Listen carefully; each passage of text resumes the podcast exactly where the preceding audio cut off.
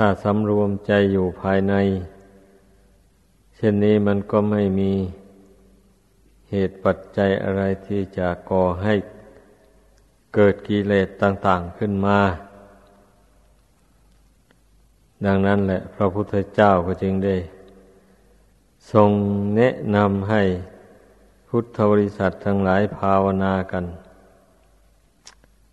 สำรวมใจของตนให้ แน่วแน่พยายามมีสติควบคุมจิตไว้ อย่าให้มันส่งไป บุคคลผู้ยังไม่ได้ทำใจให้เป็นสมาธิมาเช่นนี้พอส่งใจออกไปมัน แส่ไปหาสิ่งที่น่ารัก สิ่งที่น่าชัง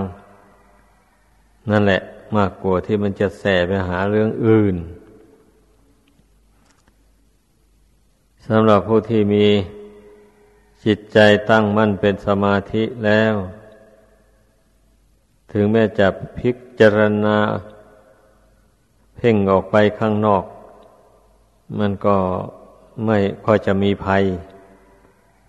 เพราะว่าสามารถห้ามจิตตัวเองได้ ไม่หลงยินดียินร้ายไปตาม รูปเสียงกลิ่นรสเครื่องสัมผัสต่าง ๆ เหล่านั้น มักจะมองเห็น สิ่งเหล่านั้นเป็นอนิจจังทุกขังอนัตตา พร้อมกันไปเลย พร้อมกับ พร้อมกับความรู้สึก พร้อมกับความรู้สึกว่าตาได้เห็นรูปเป็นต้น อย่างว่านั่นเนี่ยมันไตรลักษณะญาณก็ย่อมปรากฏขึ้นในใจทันทีสำหรับผู้ฝึกใจให้เป็นสมาธิมาอย่างชำนิชำนาญมาแล้วมันเป็นอย่างนั้น ผู้ที่ยังฝึกใจให้สงบ ระงับยังไม่ได้เต็มที่ เพียงแต่ได้บ้าง ไม่ได้บ้าง อย่างนี้นี่อย่าประมาท อย่าปล่อยใจให้ คิดเพ่งเล็งไปในภายนอก ต้องพยายาม ควบคุมจิตให้ตั้งอยู่ภายในนี่ให้มากที่สุด เท่าที่จะมากได้ พระพุทธเจ้าจึงได้ทรงเปรียบ เรื่องการไม่สำรวมอินทรีย์ กับสำรวมอินทรีย์ไว้ ทรงยกเป็นเรื่องอดีตนิทาน ในอดีตการล่วงมาแล้ว มีนกต้อยตีวิต ตัวหนึ่ง เมื่อมารดา ยังไม่ตายมารดาก็พาหากินไปตาม ก้อนขี้ไถ ที่ชาวนาเขาไถทิ้งไว้ เมื่อเวลา มีเหยี่ยวมีอะไร บินมาจะโฉบลง เอานกต้อยทีวิตมันก็ พาลูกวิ่งเข้าไป ซ่อนอยู่ใต้ก้อนขี้ไถ ก็พ้นจากเล็บของเหยี่ยวไป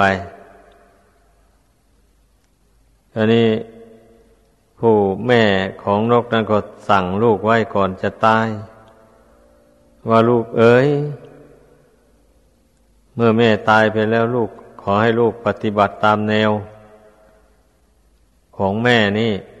ให้รู้จักซ่อนตนให้เป็น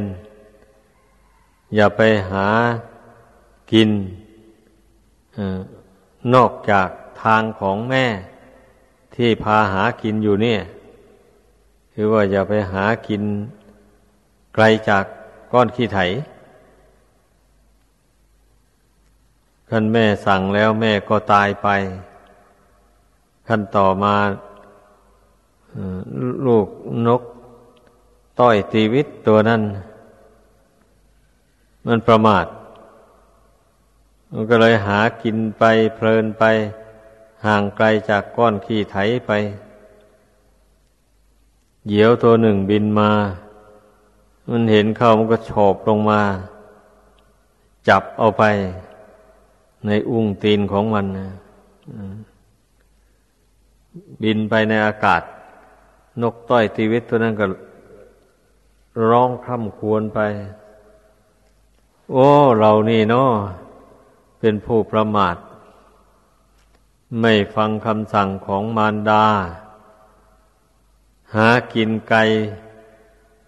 ครองของมารดา หากินนอกทางของมารดา เยียวได้ยินอย่างนั้นก็ถามว่า นี่เธอบ่นอะไรบ่นว่าข้าพเจ้านั้น ไม่ฟังคำสั่งของมารดาไปหากินไกลทางของมารดาที่เคยพาหากินมาแต่ก่อนเยียวก็ ถ้านกต้อยทีวิตตัวนั้น เออ ถ้าหากว่าเธอ หากินตามทางของมารดา สั่งไว้นั้นแล้ว เธอจะพ้นจากอุ้งเล็บของเราหรือเข้าใจว่าจะพ้นได้เพราะนั้น ถ้าอย่างนั้นเราจะเอาเธอลงไปปล่อย ไว้อีกทีหนึ่งว่าแล้วเดี๋ยวก็พา นกต้อยทีวิตตัวนั้นไปสู่ที่เดิม ปล่อยไว้ นกต้อยทีวิตตัวนั้นมันก็หา กินไปตามก้อนขี้ไถ มันก็ระวังตัวอยู่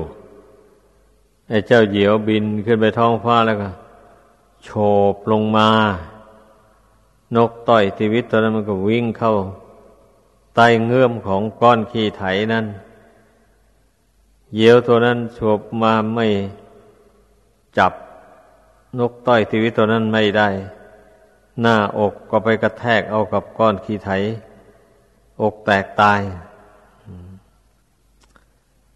นิทานเรื่องนี้สอนให้รู้ว่าพุทธบริษัท ไม่สำรวมศีลไม่สำรวมอินทรีย์ ของตนให้ดี ปล่อยใจให้เลื่อนลอยไป ตามความชอบใจ เมื่อตนชอบใจรูปมันก็คิดไปหารูป ตนชอบใจเสียง มันก็คิดยินดีพอใจไปในเสียงเป็นต้น เหล่านี้แหละ ทีนี้ภัย คือกิเลส ราคะบ้างโทสะบ้างย่อมเกิดขึ้น จากการส่งกิจไปเกี่ยวข้องกับรูป กับเสียงเป็นต้น เหล่านั้นทำให้จิตใจแปรปรวนไปจากคุณงามความดี ถ้าเป็นนักบวชก็ประพฤติพรหมจรรย์ให้ ติดต่อกันไปไม่ได้เลย ถ้าเป็นคฤหัสถ์ก็เป็นคนเจ้าโทโสโมโห หรือเป็นคนเจ้าชู้ มักมากในกาม ประพฤติผิดในศีลได้ทุกข้อเลย ถ้าไปสะสมกิเลสเหล่านี้ให้มากขึ้นในจิตใจแล้ว นี่แหละภัยพระพุทธองค์เจ้าทรง ยกเรื่องราวมาเปรียบเทียบเหยิวนั่นก็เปรียบเทียบได้กับราคะโทสะโมหะนี่แหละกิเลสเหล่านี้มันคอยจ้องจะครอบงำจิตใจ ของคนทั้งหลายที่เกิดมาในโลกนี้สำหรับผู้ที่ ไม่ได้ฝึกตน ไม่มีคุณธรรมอยู่ในใจแล้ว มันก็ครอบงำมาแต่เมื่อเกิดนั่นแหละเมื่อชีวิตเจริญไปขึ้นมาเท่าไรกิเลสมันก็เจริญขึ้นตามเท่านั้นทีนี้ผู้ที่จะยับยั้งกิเลสนี้ได้ก็เพราะได้มา พบพุทธศาสนา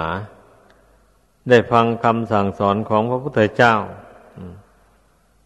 ท่านแนะอุบายวิธีให้อุบายวิธีสำรวมจิต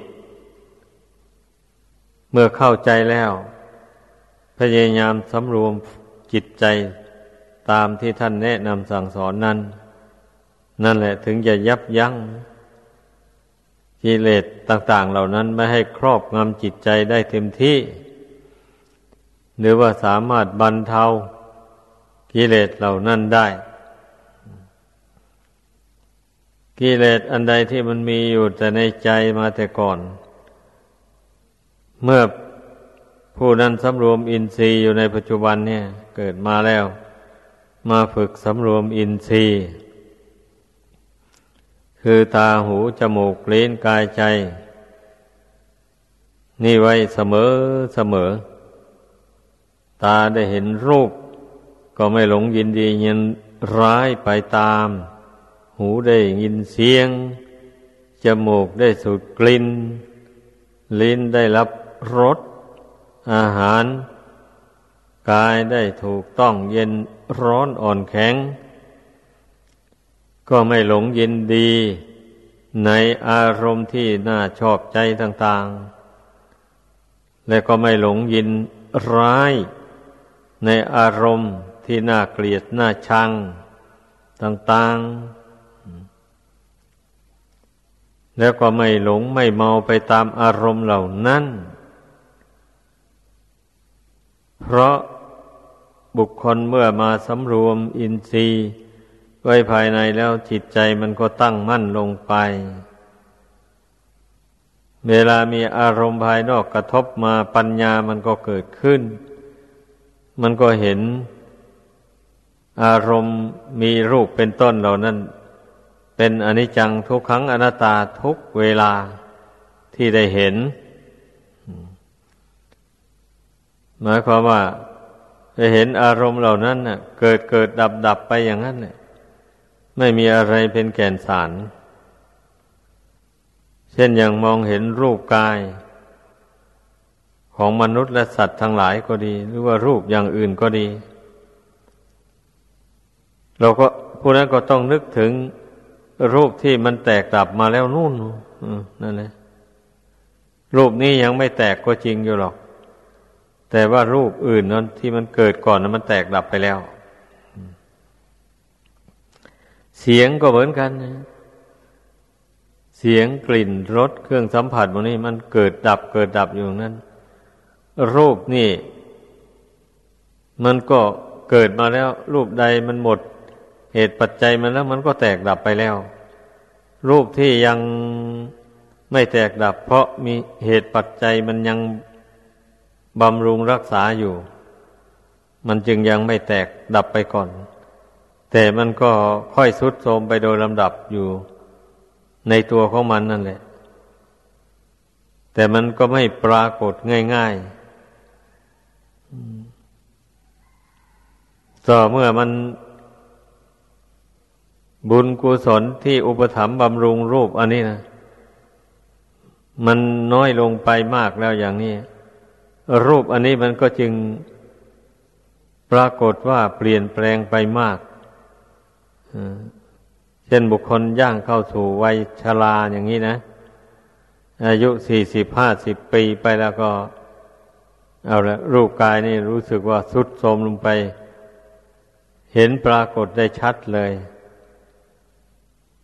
บางคนก็ผมงอกขาวโพลนก็มีอายุแค่ห้าสิบปี เป็นงั้นฟันหลุดฟันหล่อนไปตามัวไป แต่บางคนที่มีอายุ ยืนไปอย่างนี้นี่ก็ไม่ค่อยเปลี่ยนแปลงง่าย อายุ ประมาณสี่สิบห้าสิบปีนี่ ก็มีการเปลี่ยนแปลงไปไม่มาก อันนี้แหละ มันต้องพิจารณาดูให้มันเห็นทั้งอดีต ทั้งอนาคต ทั้งปัจจุบันให้มันเห็นแจ้งด้วยปัญญาลงไป ถึงว่ารูปนี้ปัจจุบันเนี่ยมันยังไม่แตกไม่ดับ แต่ต่อไปมันก็แตกก็ดับ ก็มันก็ทุดโทมไป อย่างนี้แหละ ถ้าถ้าจะว่าให้เห็นในปัจจุบันนี่ว่ารูปเกิดรูปดับนะมันก็ไม่ยากอะไรนี่อ้าวดื่มน้ำเข้าไปอย่างนี้นะ ไม่นานเดียวก็ถ่ายปัสสาวะออกไปแล้ว นั่นแหละ ถ่ายปัสสาวะออกไปแล้วพอหิวพอดื่มเข้าไป อีกอย่างนี้นะ การดื่มน้ำเข้าไปนั่นเนะเรียกว่า รูปมันเกิด การถ่ายปัสสาวะออกไปนั่นเรียกว่ารูปมันดับ อย่างนี้แหละ การรับประทานอาหารเข้าไป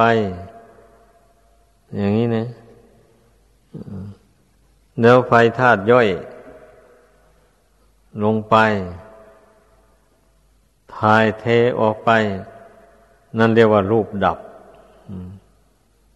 การรับประทานอาหารเข้าไป รูปเกิด เรียกว่าอาหารนั้นไปบำรุงธาตุดินไว้ ส่วนน้ำนั่นไปบำรุงธาตุน้ำไว้ อย่างนี้เลยส่วน ธาตุไฟนั่นนะธาตุลมหมดเนี่ยมันก็อาศัยอยู่กับธาตุดินธาตุน้ำนี่แหละ เมื่อธาตุดินธาตุน้ำนี่เป็นปกติอยู่ธาตุไฟธาตุลมก็เป็นปกติอยู่เป็นอย่างนั้น อย่างอย่างคนเป็นลมอย่างนี้นะ ในทางการแพทย์เขาว่า อาศัย ความไหลเวียนของโลหิตไม่สม่ำเสมอ ดังนั้นมันถึงได้เกิดเป็นลมหน้ามืดตาลายขึ้นมานี่อย่างนี้แหละความไหลเวียนของโลหิตเนี่ย อาศัยธาตุลมลมพัดอะ มันจึงไหลเวียนไปได้ ทีนี้ถ้าหากว่าลมนั่นมันติดขัดเข้าไป เลือดวิ่งไม่สะดวก อย่างนี้แล้วก็เอาแล้ว เกิดเป็นลมอ่อนเพลียและเหี่ยใจ หน้ามืดตาลายขึ้นมาแล้ว ถ้าธาตุไฟนั่น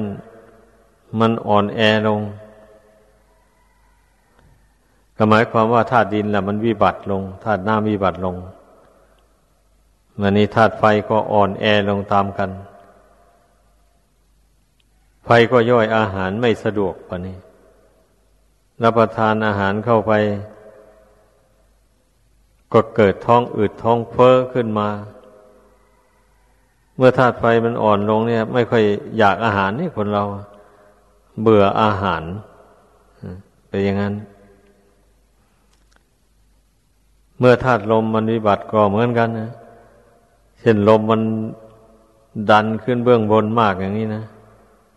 ทำให้กลืนอาหารไม่ค่อยจะลงนู่นพอกลืนเข้าไปลมมันดันเอาไว้ ก็เลยอาเจียนออกซะก็มีบางคราวเนี่ย รูปร่างกายอันนี้นะ มันจะมีอะไรจิรังยั่งยืน มันเกิดดับเกิดดับอยู่เนี้ยไฟธาตุที่ย่อยอาหาร ละเอียดแล้วมันก็ซึมซาบไป หล่อเรียงรูปกายอันนี้ไว้ ทีนี้เมื่อเวลาถูกความร้อนมาถูกเข้า เช่นแดดแผดเผาเอาบ้างทำงานหนักเข้าไป อย่างนี้ธาตุไฟมันแรง มันก็ขับน้ำอยู่ในกายนี่ ออกมาตามขุมขน เราเรียกกันว่าเหงื่อใครอย่างนี้เนี่ยที่เรียกว่า อาหารที่เราเลี้ยงร่างกายเนี่ย มันนอกจากมันออกทางทวารหนัก ทางทวารเบา แล้วมันก็ออกตามรูขมขนมูเนี่ย เนี่ยรูปเกิดรูปดับ ให้พิจารณาเอา เรารับทานอาหารเข้าไปเรียกว่าไปหล่อเลี้ยงรูปอันนี้ให้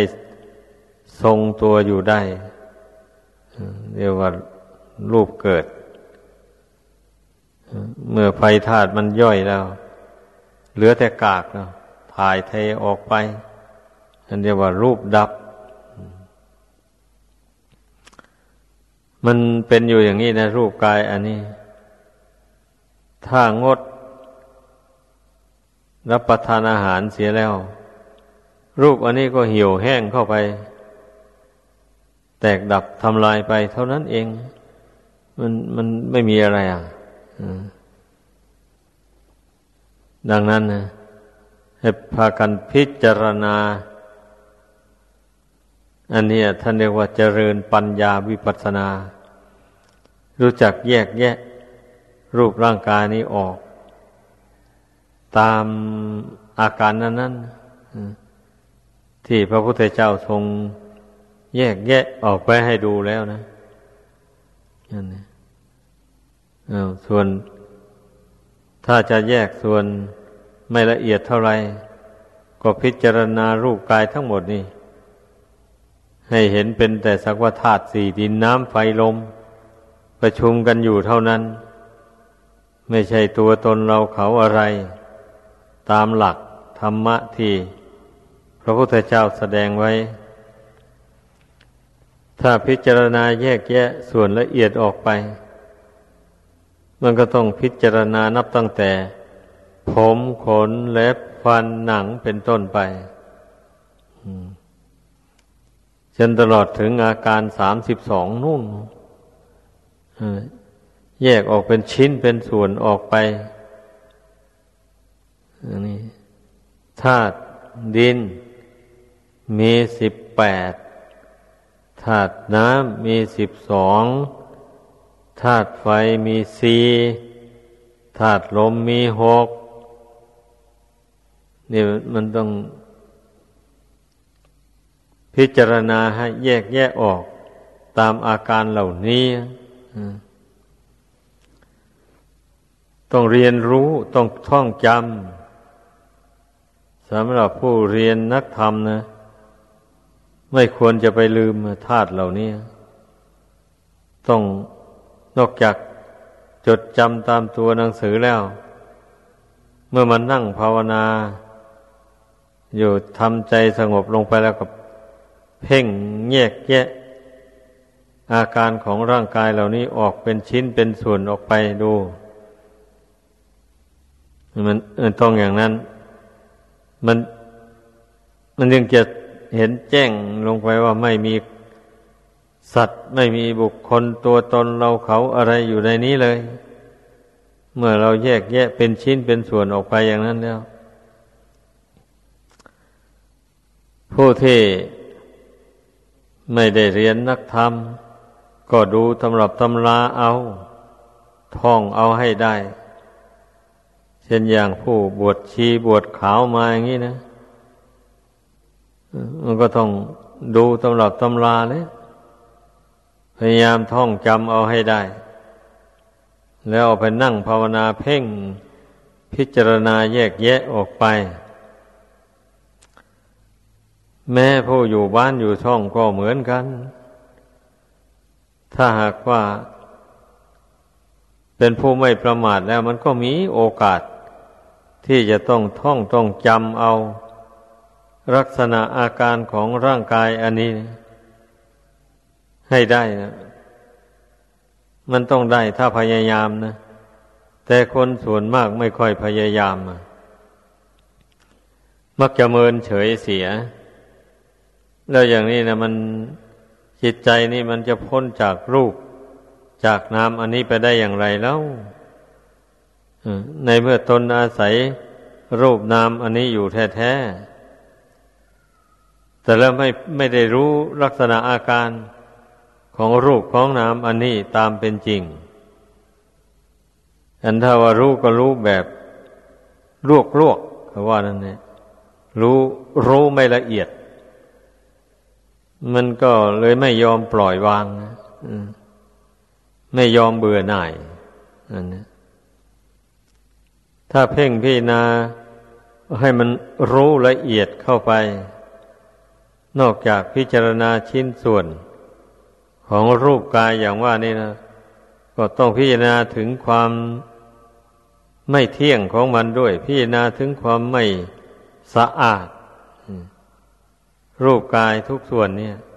ไม่มีส่วนไหนสะอาด ตลอดเวลาได้ มันมันสะอาดก็มีแต่ผิวหนังนี่แหละ โดยอาศัยอาบน้ำชำระ สบู่ถูขัดใครให้ออกไปอยู่เสมอ เท่านั้นแหละ จึงปรากฏมองดูกันได้ว่ารูปร่างนี้มันสะอาด แต่ถ้าลงไม่อาบน้ำสักเก็ดวันลองดู ผิวพรรณภายนอกนี่จะคล่ำคล้าไปเลย กลิ่นก็เหม็นออกมาแล้ว อย่างนี้เนี่ยในส่วนภายในนั่น มันก็ โสโครกอยู่ตลอดเวลาเลย แต่ใสหนังนี่หุ้มอยู่ เท่านั้นเองนะ จึงไม่สิ่งโสโครก จึงไม่ปรากฏออกมา แต่ถึงอะไรมันก็ปรากฏอยู่นั่นแหละ แต่คนไม่ใส่ใจ เช่นน้ำลายน้ำมูกมูนี้อุจจาระปัสสาวะมูนี้มันก็หลั่งไหลออกมาอยู่อย่างนั้น เหงื่อใครหมูเนี่ย ถ้าผู้เอาใจใส่ ผู้มีสติกำหนดรู้ไปทุกระยะไปอย่างเงี้ย มันก็ไม่เห็นมีอะไรสวยงามสักหน่อยรูปกายอันนี้ เนี่ยอาศัยที่คนผู้ประมาท ไปหลงแต่ความนิยมสมมุติของโลก โลกคือหมู่มนุษย์มันหลงกันเป็นส่วนมาก อันที่มันจะรู้แจ้งนะมีน้อยเต็มทีมานี่เมื่อไปถือเอาตามความสมมติของโลกเข้า โลกเขาสมมติว่ารูปนั่นสวย เดี๋ยวก็เกิดประชันสมกันเรียกว่าประกวดนางงามหมูเนี่ย ก็เลยหลงไปตามสมมุติของเขาเข้าเลยติดใจพอใจ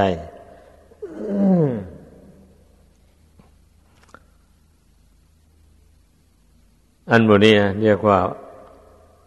มันหลงสมมติ จิตใจมันก็คล้องอยู่ในโลกอันนี้หนีจากโลกอันนี้ไปไม่ได้เลยเพราะฉะนั้นเนี่ยอย่าพากันประมาท อย่าหลง สมมุติคำว่าขี้ร้ายคำว่าสวยงาม มันก็เป็นเพียงแค่สมมุติ เอาขึ้นมาเท่านั้นเองแต่แท้ที่จริงแล้ว รูปอันนี้ไม่มีอะไรขี้ร้าย ไม่มีอะไรสวยงามหรอก ถ้าเพ่งให้ถึงปรมัตถธรรมนะแต่ถ้าเพ่งอยู่ในสมมุติเท่านี้ มันก็มีนั่นแหละ รูปที่น่ารักน่าชังตามสมมุตินิยมของโลก แต่ผู้ปฏิบัติธรรม ให้ละเอียดลึกซึ้งเข้าไปแล้วมัน มันต้องพิจารณาให้เลยสมมุติบัญญัตินี่ไป ให้ถึงปรมัตธรรม คือความว่างจากสัตว์จากบุคคล มีแต่สภาวะธาตุอาศัยกันอยู่ เมื่อหมดเหตุหมดปัจจัยแล้ว มันก็แตกดับทำลายไปเท่านั้นเอง นี่เราต้องพิจารณาเรื่องสมมุติบัญญัติ เหล่านี้ให้มันแจ่มแจ้งในใจ แล้วนั่นแหละ มันก็จะวางลงได้จิตใจก็จะเป็นเป็นอุเบกขา พร้อมด้วยญาณความรู้ พร้อมด้วยสติ กำหนดรู้เห็นไปอยู่ทุกเวลานาที ไม่หลงไม่ลืมส่วนใดเป็นสมมติบัญญัติ ก็เราก็รู้ว่าเป็นสมมติบัญญัติ ส่วนใดที่เป็นปรมัตคือเป็นความจริง ก็กำหนดรู้ให้มันถึงความจริง ให้ได้แล้วก็สงบจิตอยู่